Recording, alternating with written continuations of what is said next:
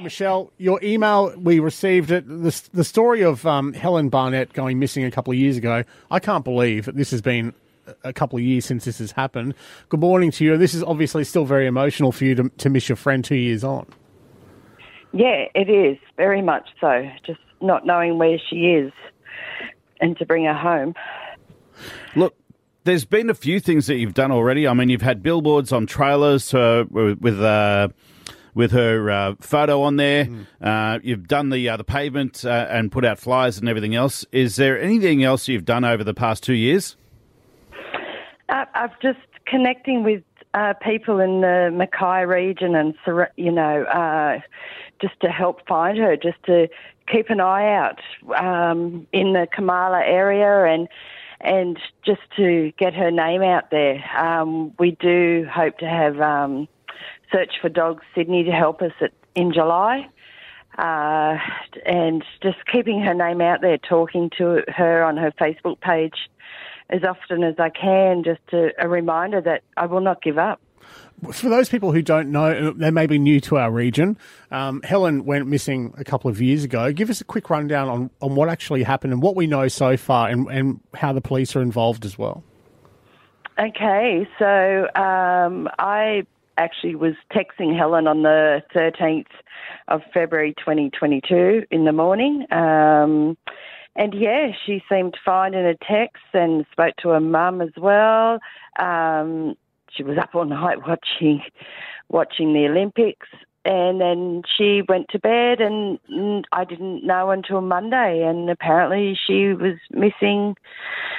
Uh, brought to attention that she was missing at six p.m. on the 13th of Feb.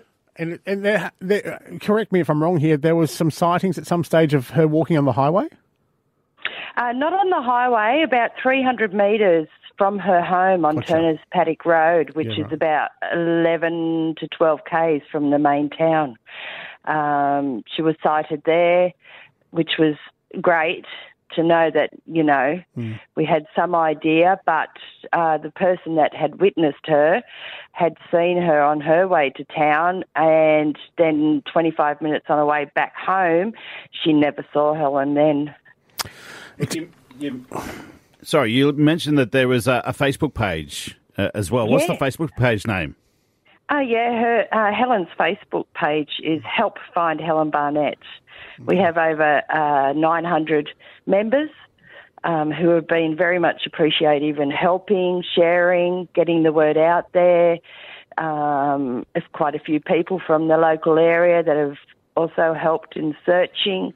Um, when Helen was uh, in, in, at the beginning of her missing, the first three weeks, the the overwhelming support from SES and the police and even the Townsville um, Army came down to help to find her. Absolutely. Yeah, so there's right. a lot of people are doing whatever they can to try and help and locate Helen. If anybody has any information, please get on to the Mackay Police. Yeah. Um, it must be hard to being a friend. I couldn't even imagine being in this position where you know somebody who's just gone missing. Like the answers and the, the questioning in your head must be excruciating, Michelle.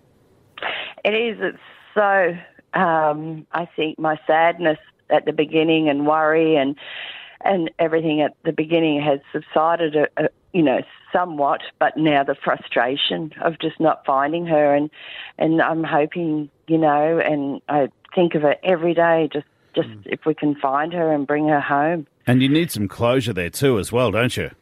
That's correct. Oh, that's correct. Anybody that has a missing person, um, she's not the only one. From what no, I've learnt, no. having to deal with this, there's two thousand six hundred a year oh. of long-term missing people, wow. and it's just like, wow, how does this happen? So look, uh, you know? yeah, just uh, cast your mind back to uh, to two years ago, 13th of February. Uh, just some of the basics here. Uh, Helen, 168 centimetres, uh, medium build, light brown hair.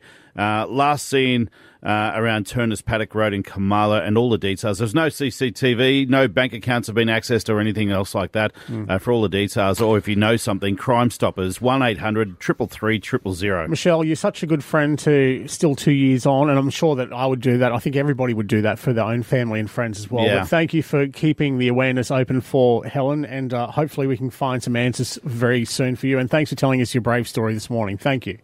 No, thank you, thank you, and thank you for your support and and getting Helen's name out there. Absolutely. She needs to come home. Absolutely. We need to help her. Thank you so much for that, folks. You can hear that again on the listener app, like ST and RJ and Dave for breakfast at Triple M.